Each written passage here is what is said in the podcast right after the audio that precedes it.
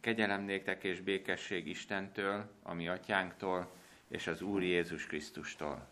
Amen. Sok szeretettel köszöntöm a gyülekezetet, kedves vendégeinket, kedves testvéreinket.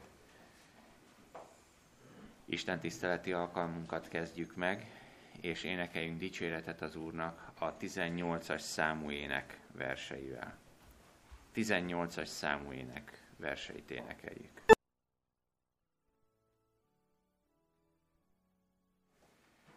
Mennyben lakó Istenünk, mennyei égi atyánk. Alázatos és hálateli szívvel állunk meg, Urunk, szentséges orcád előtt, hogy megköszönjük neked, mennyei atyánk, a te végtelen kegyelmedet irántunk. Hálát adunk neked, hogy itt lehetünk a te imádságot házában. Hálát adunk neked, Urunk, hogy megőriztél bennünket erőben, egészségben, hogy munkát és megélhetést adtál, hogy adtál vigasztalást és adtál örömet nekünk. Hálát adunk neked, hogy most megnyithatjuk a te igédet, és mindezt békességben, napsütésben, a te házadban tehetjük. Kérünk téged, Urunk, hogy te légy velünk ezen az alkalmon, te vezesd a mi gondolatainkat, te urald a mi szívünket, te add, Urunk, a te lelked vezetését. Kérlek, te áld meg eh, Bodnár testvért, aki megnyitja most számunkra az igét de kérünk, hogy emlékezzél meg azokról, akik nem lehetnek itt, azokról, akik az otthonaikban vannak, azokról, akik betegek, akik kórházban vannak. Kérünk téged, mennyei atyánk, hogy add nekik a te vigasztalásodat és a te békességedet, úgy, ahogy azt csak te tudod adni. Ez a vágyunk és ez a kérésünk, Urunk, ezen az alkalmon. Legyen érte hála és dicsőség néked, most és mindörökké. Amen. Amen.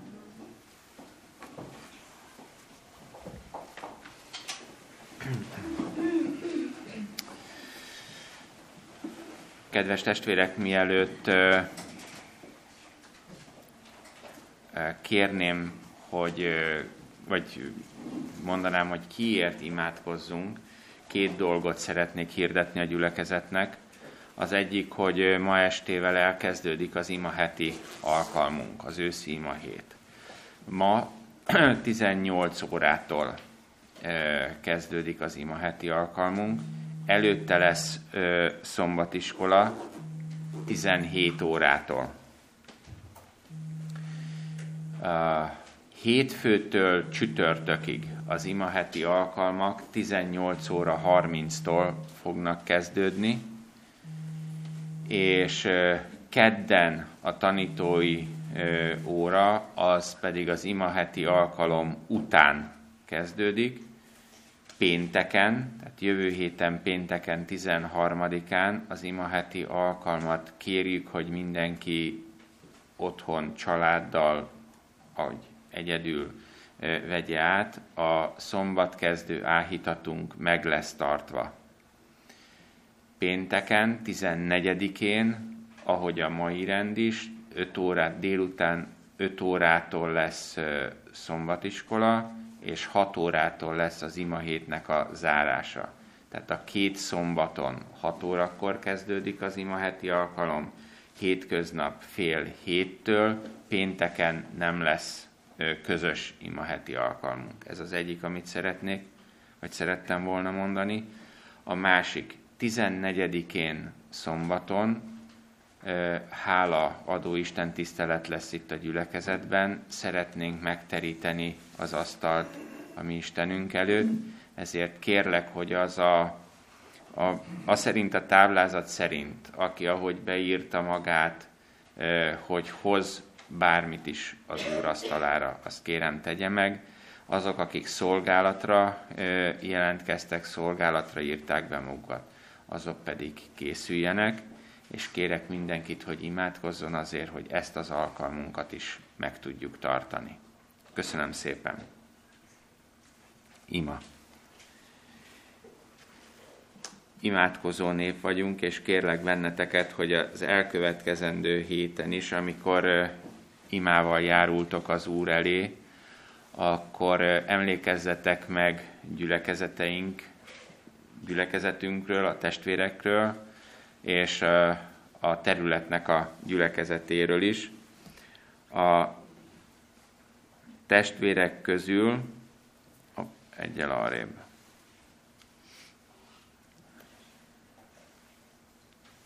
Matus Istvánért és az ő kedves feleségért, Gyöngyér imádkozzunk. Ők örömök elé néznek, úgyhogy nagy valószínűséggel ebben a hónapban Gyöngyi anyuka lesz. Emlékezzetek meg kérlek a betegeinkről, Bánhidi Tamásért imádkozzunk, Dombai Magdolnáért és Muszka Éváért, és gyülekezeteink közül a szombathelyi és a soproni misszióért és az ott szolgálatot teljesítő Járai Zsolt testvérekért. És kérném szépen most, hogy gyűjtsük össze a tizedet és a háladományokat.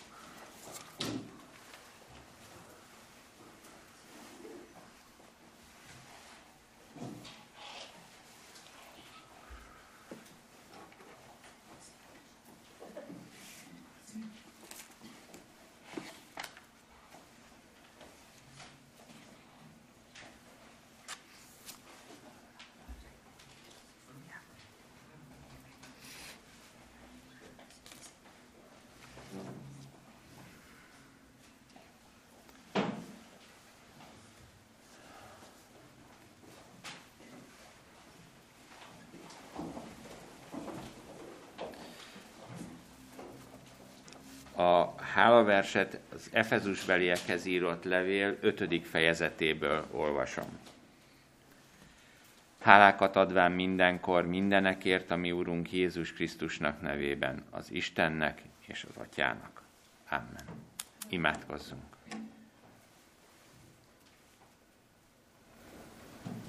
Istenünk, hálás a szívünk, hogy újra és újra és hogy eljöhetünk a te házadba, mi most is.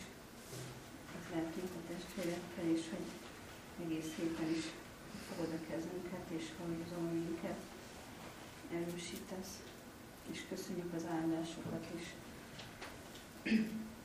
A lelkieket különösen, de a fizikaiakat is, és hálás a szívünk azért, hogy ezeket a javakat megadod. És köszönjük, hogy ebből visszahozhatjuk az adományt és a téged illető részt. Kérlek ad, hogy ez a legjobb helyekre és a legszükségesebb helyre jusson el a te szolgáid által, a te kegyelmedből. És köszönjük, hogy tovább is velünk vagy minden napon, a világ végéig, bár sokszor részesen vesszük, vagy természetesnek vesszük, de nem lehetünk elég hálásak ezért, tudom. Köszönöm minden napot, fiad Jézus nevében. Amen. Amen. Énekeljünk hálát a 328-as számú énekverseivel.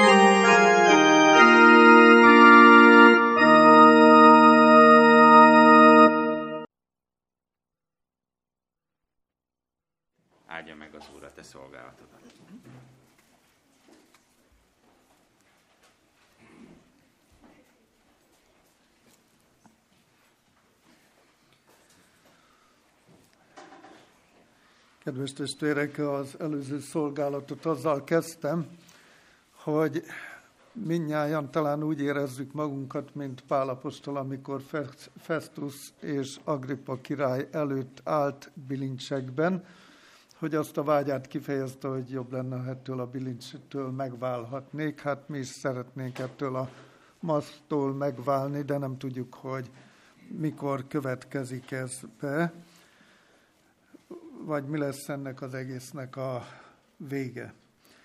Azonban van, amit tudunk, amiről az Úr tájékoztat bennünket, és én arról szeretnék veletek együtt gondolkodni és Biblia tanulmányt folytatni.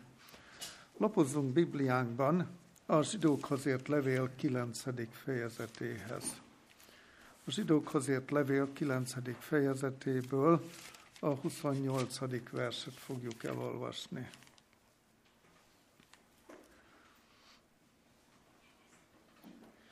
Krisztus is egyszer áldoztatott fel, hogy sokak bűnét elvegye, másodszor majd a bűn hordozása nélkül fog megjelenni azoknak, akik várják őt üdvösségükre. Egy rövid cím, három szó, már és még nem.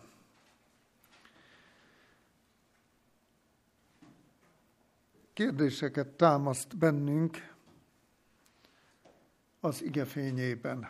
Tudnélik, arról van szó, hogy van, ami már megtörtént Isten üdvözítő tervéből, megvalósult, és ez a szó, hogy már, az zárja magába, ami megtörtént, amit véghez vitt az Úr.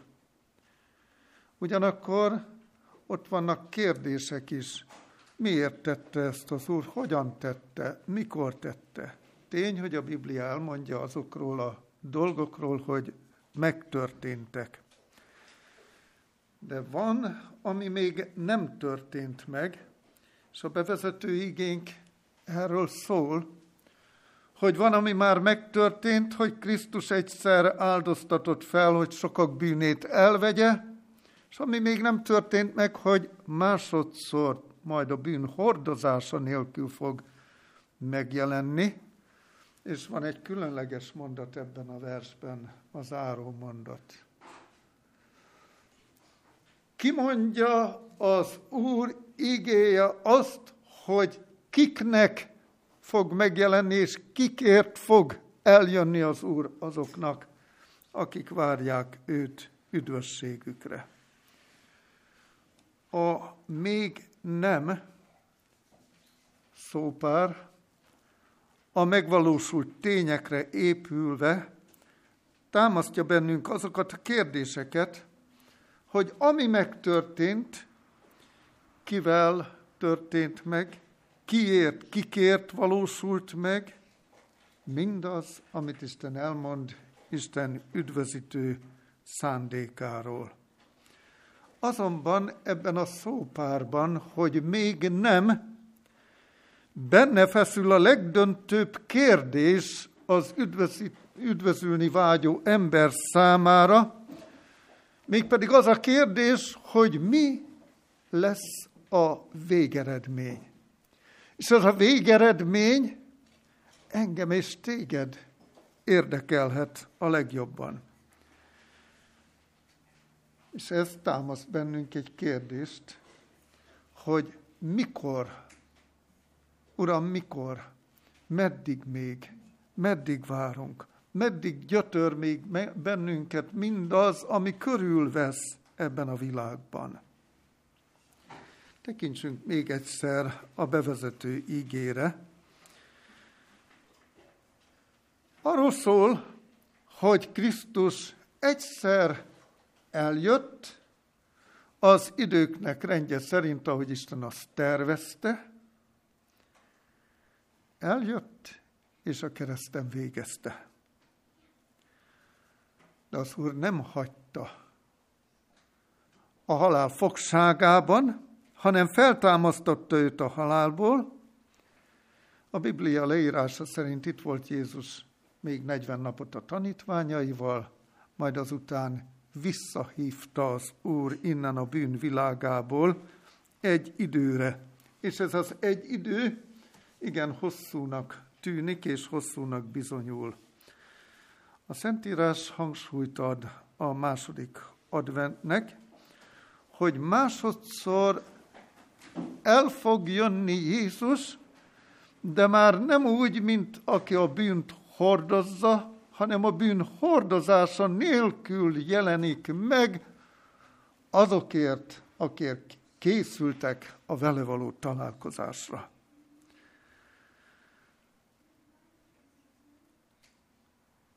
Az akkori világ, amikor Jézus első adventje bekövetkezett, az akkor élő emberek, akik feszítsmeget kiáltoztak, azok, akik keresztre juttatták Jézust, nem gondoltak arra, hogy Isten kegyelmi rendelete lesz az, amit a kereszt meghirdet.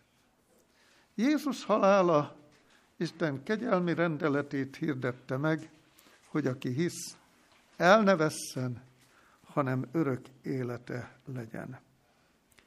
2000 évvel később a mennybe menetel után már döntő módon látható az emberiség viszonyulása Isten üdvözítő tervéhez.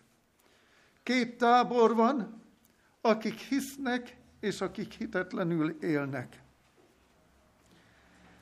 Mivel az emberek egyénileg is másként gondolkodtak Isten üdvözítő szándékáról, mint ahogy azt a Biblia tanítja, tisztelet a kivételnek, aztán az egyházak is mind másként és másként értelmezték és tanították Isten kinyilatkoztatását azokról az egyszerű igazságokról, amit az Ószövetségben olvasunk az első evangélium megjelenésétől kezdve, aztán az új szövetségben is, amivel találkozunk, mint központi üzenettel, hadd idézzem a Jeremiás könyve 31. fejezet harmadik versét, messzünnen is megjelent nékem az Úr, mert örökké való szeretettel szerettelek téged, és azért terjesztettem rejád az én irgalmasságomat. János 3.16, mert úgy szerette Isten a világot, hogy az ő egyszülött fiát adta, ha valaki hiszen ő benne, el ne vesszen, hanem örök élete legyen. Említettem azt, hogy az ember, emberek egyénileg is másként értelmezték Isten üdvözítő szándékát, mint ahogy azt a Biblia tanítja, és ahogy azt az Úr megmondta, azután az egyházak is különböző módon értelmezték és tanították és tanítják ezeket az egyszerű igazságokat, ezért mennybe menetel után, mint egy 2000 évvel később úgy tűnik, hogy a kör bezárulni látszik. Péter apostol második levelében a harmadik fejezet kilencedik versétől kezdve azt olvassuk, hogy nem késik el az ígérettel az Úr, mint ahogy sokan az ő visszatérését késedelemnek tartják, hanem hosszan tűr érettünk, mert nem akarja, hogy valaki elvesszen. Az ő terve az, hogy mindenki üdvösségre jusson, de van egy ellenség, aki azt tervezte, hogy ha ő elvész, vele együtt mások is, és mindenki vesszen el.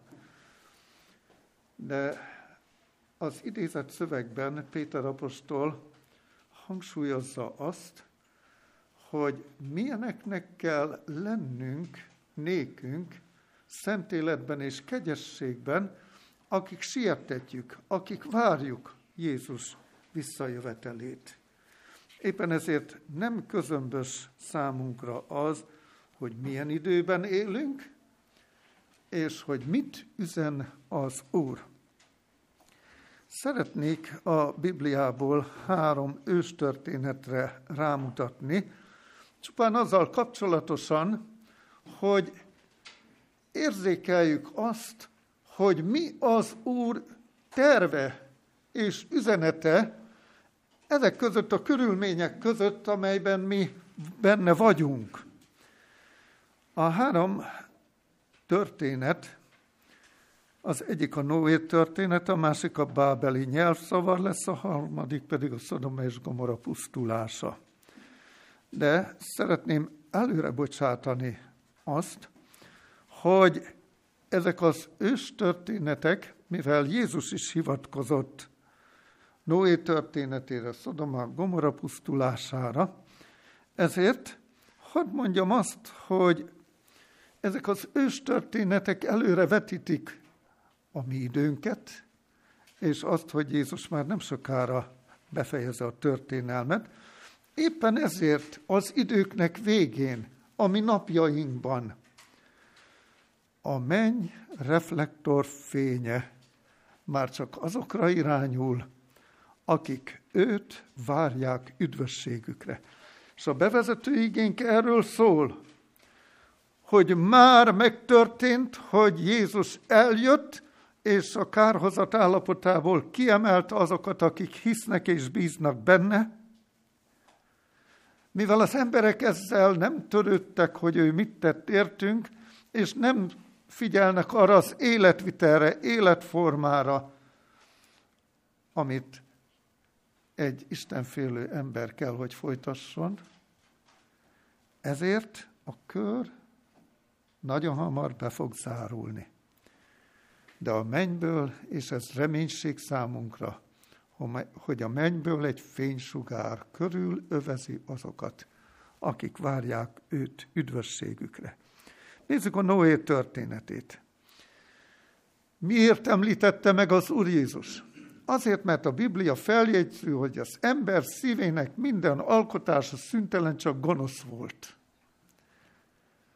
És akkor az Úr azt mondta, mivel a gonoszságnak a mértéke elérte azt a szintet, én azt mondom, hogy nincs tovább. És ezen vizet bocsátott a földre, és csak azok menekültek meg, akik bementek a bárkába. Látunk valami párhuzamot Noé kora és a mikorunk között? Az ember szívének minden alkotása szüntelenül csak gonosz. Ha én nem boldogulok, ne boldoguljon a másik sem. Ilyen a világ. Tönkretenni az embert, tönkretenni a természetet, a világot, és tönkre is tette az ember. Az emberi szív minden alkotása szüntelen csak gonosz. Bábelt is említettem. Az úr terve az volt, hogy az emberiség széledjen szét a földön, és töltse be az egész földet. Mit mondott az ember? Nem sokkal az özönvíz után vagyunk ennél a történetnél, és azt mondja az ember, nem széledünk szét, együtt maradunk, építsünk tornyot, szerezzünk magunknak nevet, nem az Úrnak dicsőséget, hanem magunknak. És az Úr összezavarta az ő nyelvüket, és kénytelenek voltak szétszéledni. Az előző szolgálatban említettem, hogy olvastam egy könyvet a mesterséges intelligenciáról. És az író leírja, hogy vég, a végeredmény az lesz, hogy amit az ember alkotott, az az alkotó ellen fordul. Látunk ebben valami különöset, vagy valami párhuzamot? Igen, az emberek belátják, azok a tudósok is, akik ezzel foglalkoznak, ebben kutattak és alkottak, hogy végül a mesterséges intelligencia, amit megalkottunk, ellenünk fordult.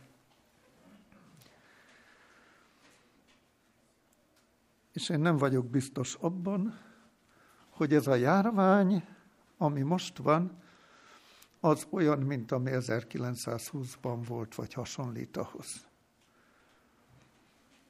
Nem beszélnek róla, ha az Úr kegyelmez nékünk, akkor tíz évvel később majd meg fogjuk tudni, hogy az az első orvos miért halt meg a járványban, vagy pedig azért, mert felhívta a figyelmet arra, hogy valami kiszabadult abból a palackból. És sokkal inkább arra gondolok, hogy úgy van ez napjainkban, mint ahogy Madács az ember tragédiájában megörökítette. Én így értelmeztem, hogy az ember beavatkozott Isten vegykonyhájába, és annak most learatja keserű gyümölcsét, és ez is biztos, hogy a végidőknek a jele. A harmadik történet Szodoma és Gomorának a pusztulása. Ezzel csak felvázolom azt, hogy mennyire súlyos az az idő, és milyen nagy horderejű idő az, amelyikben mi élünk. két várost elpusztított az Úr, vajon miért? A Biblia leírja, és ma már megértettük, hogy az az utálatos életvitel, a szexuális romlottság, és ott a Bibliában ott van, hogy a város lakossága érdeklődött a két látogató, akik nem földiek, hanem mennyeiek voltak. Azok iránt, a férfiak iránt is. És az Úr, mivel az emberi vágy ott abban a két városban, gyökereiben megromlott és fertőzött, annak véget vetett és megsemmisítette a két várost. De mi a helyzet ma? Az egész világ fertőződik. Azoktól a tudományos megjegyzésektől, hogy ha olyannak születtél, vagy úgy, olyannak érzed magad, akkor az vagy. Legyél nyugodt. Kedves testvéreim, barátaim, mi adventisták, akik lelki látással és megfelelő időérzékeléssel kell rendelkezzünk, nem lehetünk nyugodtak. Mert Péter apostol első levele, negyedik fejezet, hetedik versében azt olvassuk, hogy mindennek a vége pedig már közel van. Hisszük ezt? Ebben a biztos tudatban forduljunk most a lelki dolgok felé. Azt írtam fel címnek, már még nem. Nézzük a már fogalmát. A Biblián átvonul egy különleges tanítás, amit adventista nyelven így ismerünk, hogy a szentélytana. Amikor elköszöntem a gyülekezettől, akkor néhány dolgot én felvázoltam, hogy egész szolgálatom során hogyan is viszonyultam az Úrhoz, és hogyan mentem tovább. Sokszor úgy is, amikor megbuktatás előtt álltam, és az Úr akkor is tovább vezetett, vigyázott rám. Azért, mert mindig megkérdeztem, hogy hogyan tovább.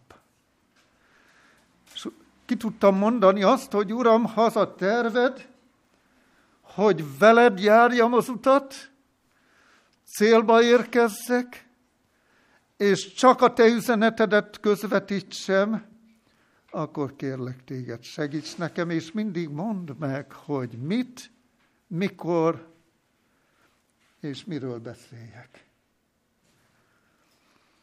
Én azokra a mondatokra nem térek most vissza, hanem amiért felidéztem, azért van, mert nyugdíjba vonulásomkor megkérdeztem az urat, hogy hogyan tovább. Uram, ha felkérnek valahol szolgálatra, akkor miről? Miről beszéljek? Mindig idegenkedtem attól, hogy a kedvenc témáimat elővegyem, mert ami nekem fontos, nem biztos, hogy az az Úr igéje és üzenete. Mindig elkértem azt, hogy mit. És egy különleges formában az Úr megmutatta nekem azt, hogy a szentélytana legyen az, amivel most én kezdjek el foglalkozni. Mert ez egy nagyon időszerű üzenet. Nos, mi együnk el abban, hogy mi is ez a szentélytana, mint az adventista tanításoknak egyik sarkalatos pillérje. Hisz a Dániel könyve, a jelenések könyve, a zsidókhoz ért levél, és több más hely a Bibliában erről beszél. A szentély azt jelenti, hogy szent hajlék, és egész közel jön hozzánk a szentély tan és a szentély fogalma, hogyha azt a szót használom, hogy templom vagy imaház. Ez a szolgálat, hogy szentély szolgálat, eleinte az emberi szívhez kötődött, mert nem volt templom, nem volt épület. Az emberi szívhez kötődött, és a menny felé mutatott. Miért rendelte el az Úr a szentély szolgálatot? A Biblia első lapjain tájékoztatást kapunk arról, hogy az emberpár egy nap a kísértőre hallgatott, engedett a kísértésnek, és ezzel a kárhozat állapotát idézte elő. És a szentély tana és a szentély szolgálat arról szól, hogy Isten mit tett a kárhozat állapotában lévő emberért, világért. És mivel az első emberpár bűne a kárhozat állapotát idézte elő, az Úr úgy rendelkezett, hogy csak helyettes áldozattal lehet ezt az állapotot megszüntetni. Mit jelent ez, hogy helyettes áldozattal lehet megszüntetni a kárhozatot? Van egy állapot, amiben az ember belesüllyedt. Ez a kárhozat. Amikor a Biblia arról beszél, hogy ha eszel a tiltott fának a gyümölcséből, bizony meghalsz. Az ember ugyan tovább élt, miután evett a tiltott fa gyümölcséből, de a kárhozat állapotába jutott. A kárhozat pedig teljes megsemmisülést jelent, azt jelenti, hogy az ember méltó volt a teljes megsemmisítésre. Azonban a mindenható Isten, aki tudta, hogy ki az, aki bűnre kötelezte az embert, nem hagyta ártatlan teremtményeit a kárhozat állapotában, ezért ebből az állapotból kiemelkedni vagy felemelkedni csak a teremtő rendelkezése útján lehetséges, ez pedig a véráldozat volt. A véráldozat gyakorlásában rejtette bele az Úr a felemelkedés lehetőségét. Tehát az állapot és a tett ami kellett, hogy társuljon egymással. A kárhozat állapotából, aki hitt abban, amit az Isten elrendelt, és gyakorolta azt, az ő hitét az ő gyakorlatában kifejezésre juttatta, az reménykedhetett Isten szabadításában. Tehát az elveszetteknek tettekben kellett kifejezésre juttatni azt a vágyukat, hogy ments meg engem, Uram, segíts rajtam. A helyettesítő áldozat az az éden kapujától Krisztusra mutatott, aki magára vállalta a mi bűneinket. És a szentély tana, a szentély szolgálat arról szól, hogy amikor azt olvassuk a Bibliában, hogy a mi bűneinket, akkor itt a kárhozat állapotáról van szó, hogy Krisztus magára vállalta a kárhozatot, mint állapotot. Mi is történt az éden kapujától a keresztig, csak nagyon röviden. Ugye ott az éden kapujában, amikor mielőtt Isten elengedte volna az édenből az embert, a megátkozott földre kiküldte volna, arról olvasunk, hogy bőruhát készített nekik. És a bőrruha mögött ott rejlik az, amit a teremtő megtett, a kárhozat állapotába jutott emberpárért. Mi volt az? Fájdalmas erre gondolni és erről beszélni is, Én nem akarom dramatizálni, de így értjük meg a dolgok lényegét. A teremtő megfogott egy állatot Ádámért. És az ember, amikor nézte, hogy mit tesz a teremtő, szokatlan látvány tárult elé. Megfogta, de nem úgy, mint máskor. És az állat életét elvette. És az emberpár látta az állat életének az elmúlását, majd látta a megüvegesedett szemeket, ami a halál biztos jele volt. És valamit megértett és ez volt Isten szándéka a szentély szolgálattal, hogy az ember érzés világában kerüljön közel a mindenható Istenhez. Amikor az élet elmúlik, akkor ott a vér áramlása megszűnik a szervezetben, a testben. Mózes harmadik könyve 17. fejezet 11. versében arról olvasunk, hogy a testnek élete a vérben van. Ugye természetesen meg kellett volna, hogy említsem még az előbb, de gondolom, hogy tudtunk következtetni, hogy egy másik állatot Éváért, a másik emberért kellett, hogy a teremtő megöljön. Itt tudta őket bőruhába öltöztetni. Nos, az említett Biblia vers arról beszél, hogy a testnek élete a vérben van, de én az oltára adtam az ti éretetek, hogy engesztelésű legyen a ti bűneitekért. Tehát a vér az élet hordozója. De ugyanakkor, amikor a Biblia a vért említi, akkor az életnek a tiszteletéről is beszél. Tehát a vér az élet hordozója, és az Úr azt mondja, hogy én az oltára adtam azt azért, hogy engesztelésül legyen a ti életetekért.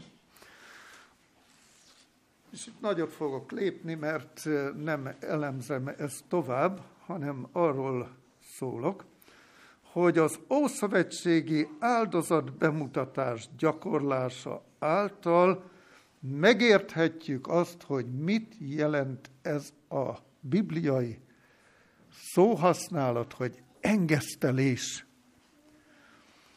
Isten és ember kapcsolatára vonatkoztatja a Biblia, de nem a felek, hogy Isten és az ember, vagy az emberek haragjáról van szó ebben, hanem az állapotnak a megszüntetéséről, a kárhozatból való visszatérés lehetőségét öleli fel az a szó, hogy engesztelés. És itt az Ószövetséget én nem is tárgyalom most tovább, néha majd utalok rá, de ennek a szónak van egy új szövetségi párhuzamosa, hogy engesztelés. Ennek az új szövetségi megfelelője a békéltetés. A korintusi második levél ötödik fejezetéhez lapozzunk. Korintusi második levél ötödik fejezetében a 17. verstől kezdve a 20. versig terjedő szakaszban ezt olvashatjuk. Ezért, ha valaki Krisztusban van, új teremtés az, a régi elmúlt, és íme új jött létre. Mindez pedig Istentől van, aki megbékéltetett minket önmagával Krisztus által, és nekünk adta a békéltetés szolgálatát. Isten ugyanis Krisztusban megbékéltette a világot önmagával, úgyhogy nem tulajdonította nékik vétkeiket, és rejánk bízta a békéltetés ígéjét. Krisztusért járva követségben, mintha Isten kérne általunk. Krisztusért kérünk béküljetek meg az Istennel. Krisztus kereszthalálával véget ért az Ószövetségi szolgálat és templom szolgálat. A Krisztusban hívő ember pedig egy más élettérbe jutott Isten dicső terve szerint. Tehát ez a békeltetés azt jelenti, hogy a Krisztusban hívő embert Isten befogadta abba az élettérbe, amit a mindenható szeretete hozott létre Jézus Krisztus váltságával. A békéltetés azt jelenti, hogy a kárhozatból az életbe vezető utat megnyitotta számunkra az Úr. Lapozzunk Bibliánkban a zsidókhoz ért levél hatodik fejezetéhez, amely erről az új és élő útról beszél. zsidókhoz ért levél hatodik fejezetének a 19. versétől kezdve ezt olvasom. Ez a reménység lelkünknek biztos és erős horgonya, amely behatol a kárpit mögé, ahová útnyitóul bement értünk Jézus. Miről van itt szó? Egy új, élő útról az üdvözülni vágyó ember számára. És az új, élő út mögött két változatlan tényező áll, és az előző versek erről szólnak.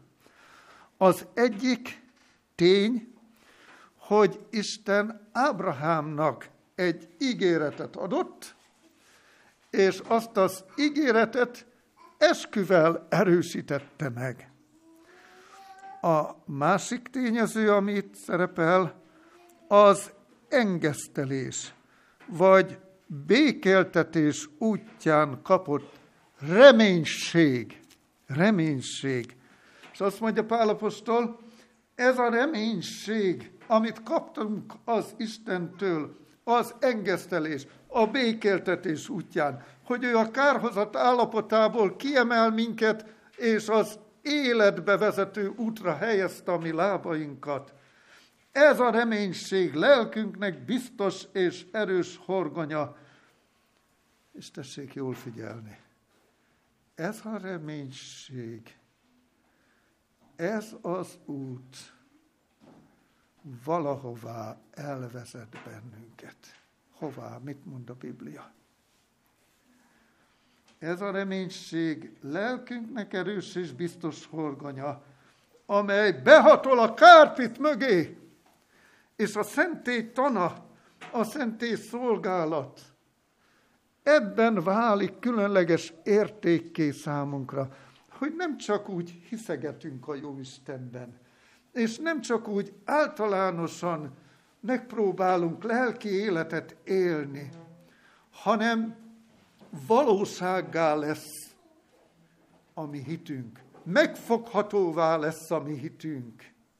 Élő tapasztalattá lesz, mégpedig úgy, hogy a mi imádságunk nem csak a szoba mennyezetéig jut el, hanem a reménység olyan erős bennünk, hogy áthatol az egeken arra a helyre, ahol most Jézus van. Hol van Jézus? A Biblia tanítása szerint a mennyei templom szentek szentjében. Pálapostól rendkívül nagy az én szemeimben. És megértettem valamit. Apostol, az apostoli tiszt az korhoz kötött és egyszeri. Tehát ma, akik apostoloknak nevezik magukat, ez valótlanság, mert ilyen nincsen, ma nem lehet. Az apostoli tiszt egyszeri és korhoz kötött. És az lehetett apostol, aki szemtanú volt. Kinek, minek a szemtanúja? Jézus Krisztus életének, kereszthalálának, feltámadásának.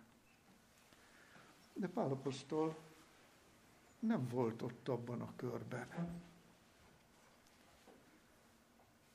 Mégis apostol. Bár magát a legkisebbnek mondja, de mégis a legnagyobb az apostolok között. Miért? Mert egy olyan ismerettel rendelkező embert hívott el az Úr, aki ezt a szentély szolgálatot és szentély tanát rendkívüli módon kellett, hogy ismerje. Buzgó farizeus volt, amikor a keresztényeket üldözte, akkor Krisztust üldözte, mondta ezt neki az úrat a Damaszkusz úton, hogy engem üldöztél. Az úr kiválasztotta őt, Azért, mert erre az ismeretre és erre a tanításra egyedül ő volt alkalmas. És arról is ír Pálapostól, hogy betekintést nyert a mennybe, és látott kibeszélhetetlen dolgokat, de látott olyat, amit az Úr rajta keresztül ki akart jelenteni. És a zsidókhoz ért levél úgy 97 táján már ismert volt. Amit Pálapostól leírt, bár nem Pálnak tulajdonítják, Pálnak tulajdonítják a levelet, de a, sokan azt mondják, hogy nem Pálapostól írta a zsidókhoz írt levelet, de mégis az a tanítás, ami benne rejlik, az Pálra val, és Pálapostolnak a személyéhez kötődik, és ismeretéhez kötődik. Tehát az zsidókhoz ért levél arról beszél, hogy a szerző, és én így mondom, hogy Pálapostól látta Jézust a mennyei templomban, a szentélyben először, és majd pedig a kárpit mögött. És arról beszél, hogy ez a reménység lelkünknek biztos és erős horgonya, és így én is, te is, mindannyian, akik hiszünk, bejuthatunk imádságunk szárnyán Jézus elé a mennyei trónterembe. És erről meggyőz bennünket a Szentírás.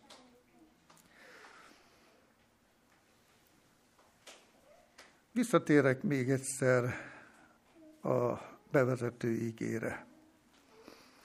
Az a templom, illetve szentély, ahol most Jézus van, a kárpit mögött,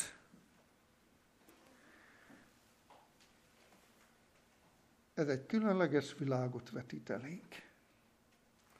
A szentek szentjével, a mennyei világot megjelenítő kép tárul elé azok elé, akik tanulmányozzák a szentély szolgálatot, a zsidókhoz ért levelet, a jelenések könyvét, a Dániel könyvét és a proféciákat.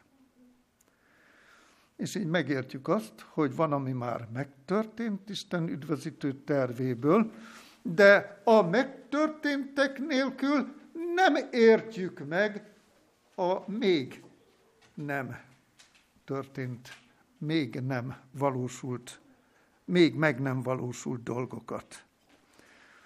És amikor azt olvastuk a bevezető igében, hogy Krisztus egyszer megjelent, azért, hogy a kárhozat állapotából kiemeljen, másodszor a bűn hordozásul nélkül, a bűn hordozása nélkül jelenik meg, és ebben a versben ott van az az utolsó mondat, ami egy köztes rész,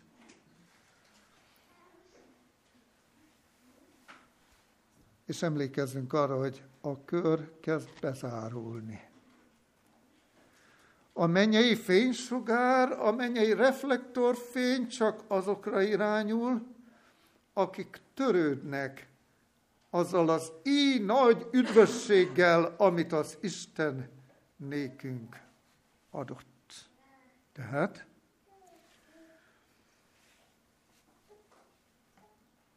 azokért jelenik meg, akik várják őt üdvösségükre. Nem mondják, nem csak mondják, hanem sóvárogják. Várva vágyják az ő visszatérését.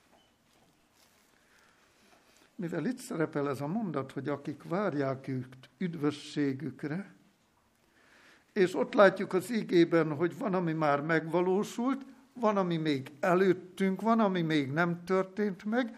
A kérdés az, hogy hol vagyok én ezekben az eseményekben. Én és mi voltunk-e már imánk szárnyán a mennyei templomban, ott a szentek szentjében, ahol Jézus van. Mert Pálapostól arról beszél, a jelenések könyve arról, arról ír, és minden profécia azt vázolja elénk, hogy ez lehetséges. Pálapostól azt mondja, hogy ez a mi lelkünknek biztos, ez a mi reménységünknek biztos és erős horgonya, hogy bejuthatunk oda. Miért kell oda bejutni minél előbb és minden nap? Miért kell oda bejutni, ahol Jézus van? Hívjuk segítségül a jelenések könyvét. Nem tudom, hogy időben én elvesztem, vagy pedig még van valami lehetőségem. Jó, akkor tehát még elmentünk a jelenések könyvéhez, mert úgy válik érthetővé előttünk az egész szenté tanáról szóló bibliai tanításnak a bevezető része, amit nekem az Úr megmutatott. Jelenések könyve 11. fejezetében az első vers így hangzik. Jelenések könyve 11. fejezet első verse.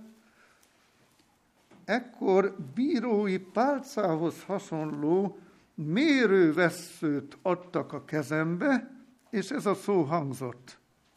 Kelj fel, és mérd meg az Isten templomát, az oltárt, és az ott imádkozókat.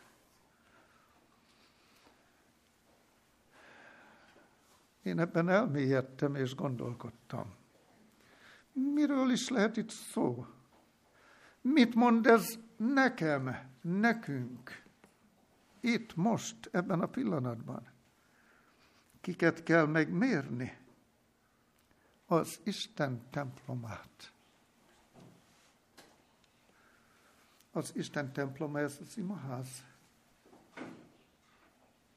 Vannak, akik hiszik, Bízom benne, hogy mindannyian hiszünk abban, hogy ez az Úr háza. Tehát az Isten templomát meg kell mérni, és az oltárt. És ennek az imaháznak az oltára,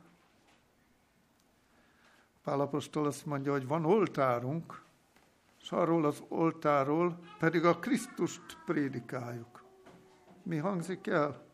ezen a helyen. Időszerű tanítás, sürgető üzenet ebben a felgyorsult életritmusban, és ebben a rettentes körülményben, amiben él és szenved a világ.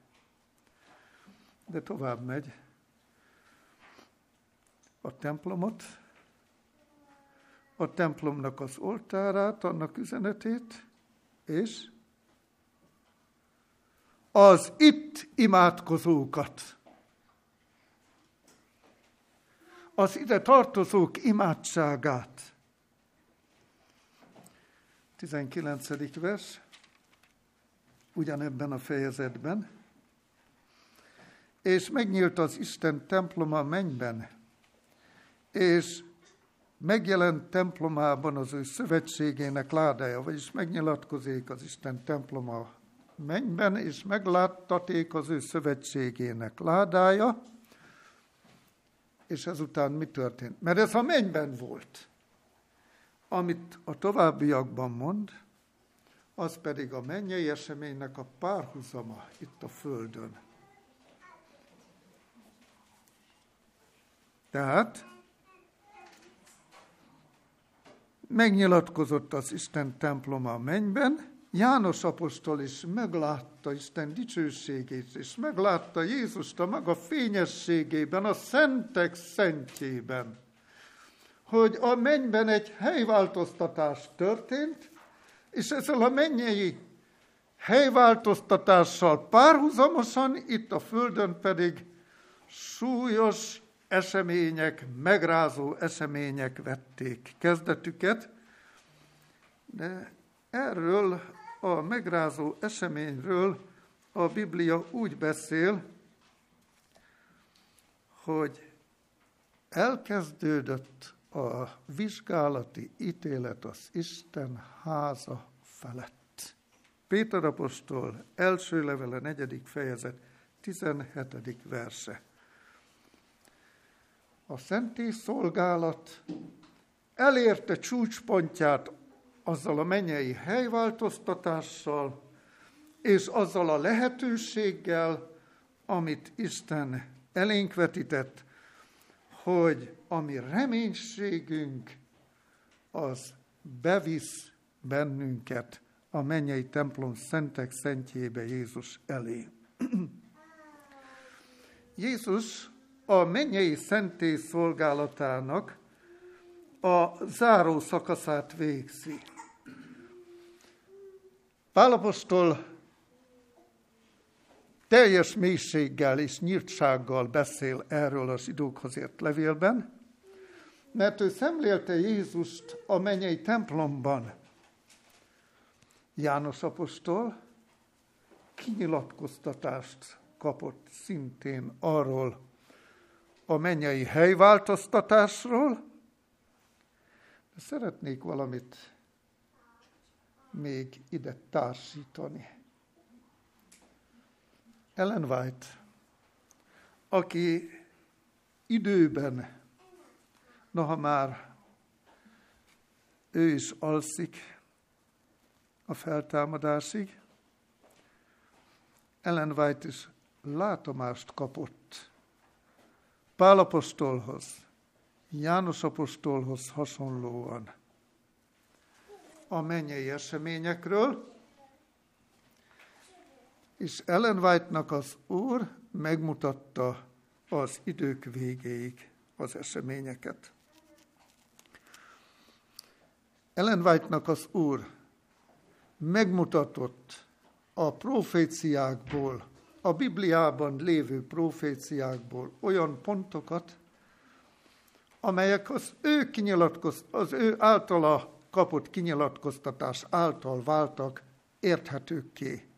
A Dániel könyve, a jelenések könyve és a szentély szolgálattal kapcsolatos dolgok, ami Mózes korától egészen a kereszt halálig gyakorolt volt.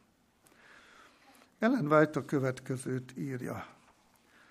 Láttam, hogy a szentek szentjének ajtaja megnyílt, az éjféli kiáltás után az 1844. év hetedik hónapjában.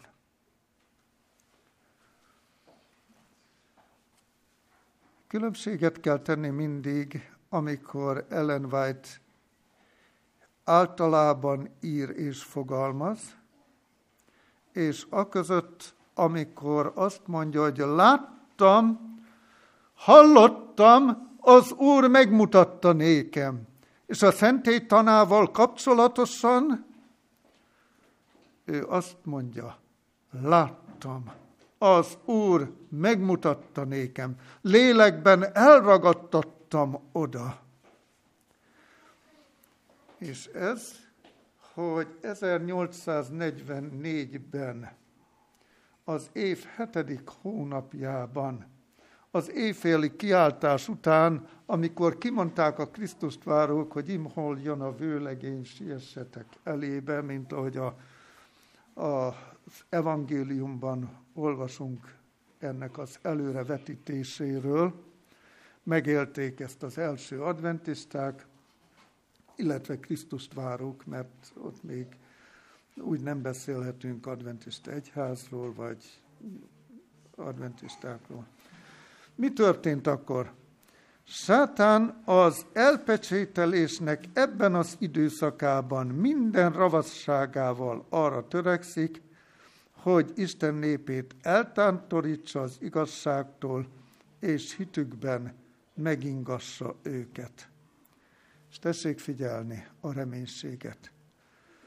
Láttam egy takarót, írja vegytestvérnő, amelyet Isten az ő népére terített, hogy megvédje őket a nyomorúság idején. Egy takaró, és emlékezz a Mózes idejére, a pusztai vándorlásra. A felhő, amely megvédte az ő népét. Egy láthatatlan takaró, amely megvédi azokat, és megtartja azokat az örök élet számára, akik várják őt üdvösségükre. És a befejezéshez sietve,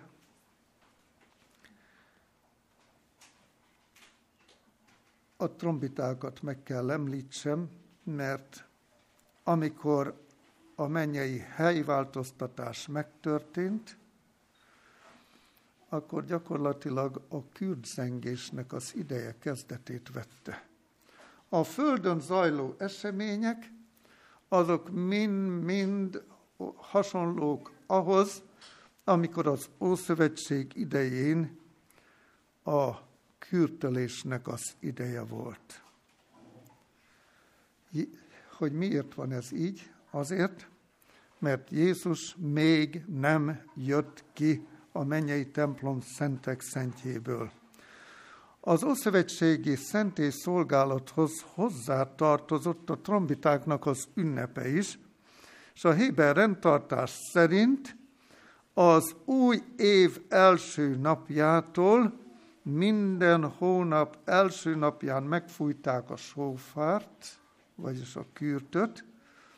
Ez egy rövid kürtzengés volt, arra mutatott, hogy Isten alkalmat ajánl a vallásos élet, a lelki élet rendbehozatalára.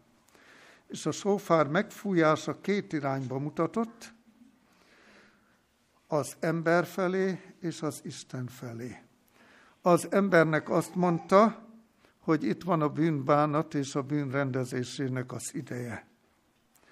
És amikor Isten felé mutatott, akkor én így értettem meg. Uram, mert ez az ember vágya, aki a bűnét el akarja rendezni, az ember fújta meg a szófárt, és az ember fejezte ki azt az emlékeztetést Isten felé, hogy Uram, a te néped nélküled nem létezhet. Uram, a kárhozat állapotából Mencs ki engem, szabadíts meg, tarts meg engem. A hetedik hónapnak első napjától tíz napon át minden nap fújták a kürtöt. Kilenc nap, a tíz napból az első kilenc nap a bűnrendezésének az utolsó lehetősége volt. A tizedik nap a számonkérésnek az ideje. Amikor kijött a főpap, az életben maradás lehetősége, akik elrendezték bűneiket, és akik azt elmulasztották, a megkövezés ideje. De mi a mennyei főpapról, Jézus szolgálatáról gondolkodunk már, mert Jézus még nem jött ki. És a mondani való, és ezzel befejezem, a jelek amelyek körülvesznek bennünket, akár ez a járványbetegség, a kőpnek a szózata. És egyre sürgetőbbek ezek a jelek. Nem tudhatom, és egyikünk sem tudja, hogy az Isten még a kegyelem lehetőségét megnyújtja, vagy pedig egy járvány után csend lesz, mert Jézus kilép a mennyei templom szentek szentjéből. Az Ószövetség idején nem lehetett közömbös az áldozati állatnak a vére. Az új szövetség idején nem lehet közömbös számomra és számunkra ebben a történelmi időben az, ami körülvesz bennünket. És nem lehet közömbös számunkra az a felhívás, amiről olvastunk a zsidókhoz ért levélben, hogy Krisztus egyszer eljött, magára vállalt mindent, hogy bennünket a kárhozatból kimentsen. Meghozta egyszer és mindenkor az áldozatot. Értem és érted. Ezért tanulmányoznunk kell az ő szépséges életét és jellemét. De amikor kilép a mennyei templom szentek szentjéből, másodszor megjelenik, akkor már nincs a bűn elrendezésének a lehetősége. De most, amikor még bent van, járuljunk hozzá igaz szívvel, a hitnek teljességével, és kérjük azt, hogy Uram, ments meg engem, és kérjük azt, hogy jöjj el értünk. Tarts meg minket, és amikor eljössz, hozzad számomra a megtartást, és azt az ígéretedet, hogy jöjjetek én atyámnak áldottai, és örököljétek az országot. Adja az Úr, hogy én és mi azok között legyünk, akik a mennyei dicsőségbe utazhatunk Jézussal. Amen. Jézusunk szent nevében és az ő drága vérének érdemében állunk előtted, hogy dicsőítsünk téged, mint aki szeretettel veszel körül bennünket, megtartottál minden nyomorúságunk, minden bűnünk ellenére is, hitet adtál, reménységet adtál, kérünk téged, hogy erősítsél bennünket a Szentlélek által, hogy el ne veszítsük reménységünket, és a célba érkezés előtt el ne essünk, el ne bukjunk. Kérünk, tarts meg bennünket a Te nevedben. Áld meg a Te ígédet a mi szívünkben. Adjad, hogy ezt tovább gondoljuk, és segítsél nekünk, hogy a Te áldozatodban, a Te szépséges jellemedben tudjunk gyönyörködni, tudjunk ö, dicsérni téged mindazért, amit te értünk tettél. Adjad, hogy mélységében érthetnénk a te ígédet. Segítsél nekünk, hogy mindaz, amit elolvasunk, amit meghallgatunk a te ígédről, mélyen szántson a mi lelkünkben, hogy érzésvilágunkban teljesen összekapcsolódjunk veled, hogy így te megállthass, vezethess, szólhass hozzánk, és mi pedig majd a te kegyelmességedből célba érkezzünk, és amikor megjelensz az ég felhőben, akkor bemehessünk a kapukon a városba te ígéreted szerint. Urunk, nem csak önmagunkra gondolunk, hanem minden betegre. Azokra, akik lélegeztetőgépen vannak, azokra, akik szenvednek a járvány miatt, azokra, akik bajba jutottak bármi oknál fogva. Urunk, dorgáld meg a sátánt azért, ami körülvesz bennünket. de tudjuk, hogy ennek így kell lenni, ezért kérünk téged, hogy jöjjön el a te országod. Amen.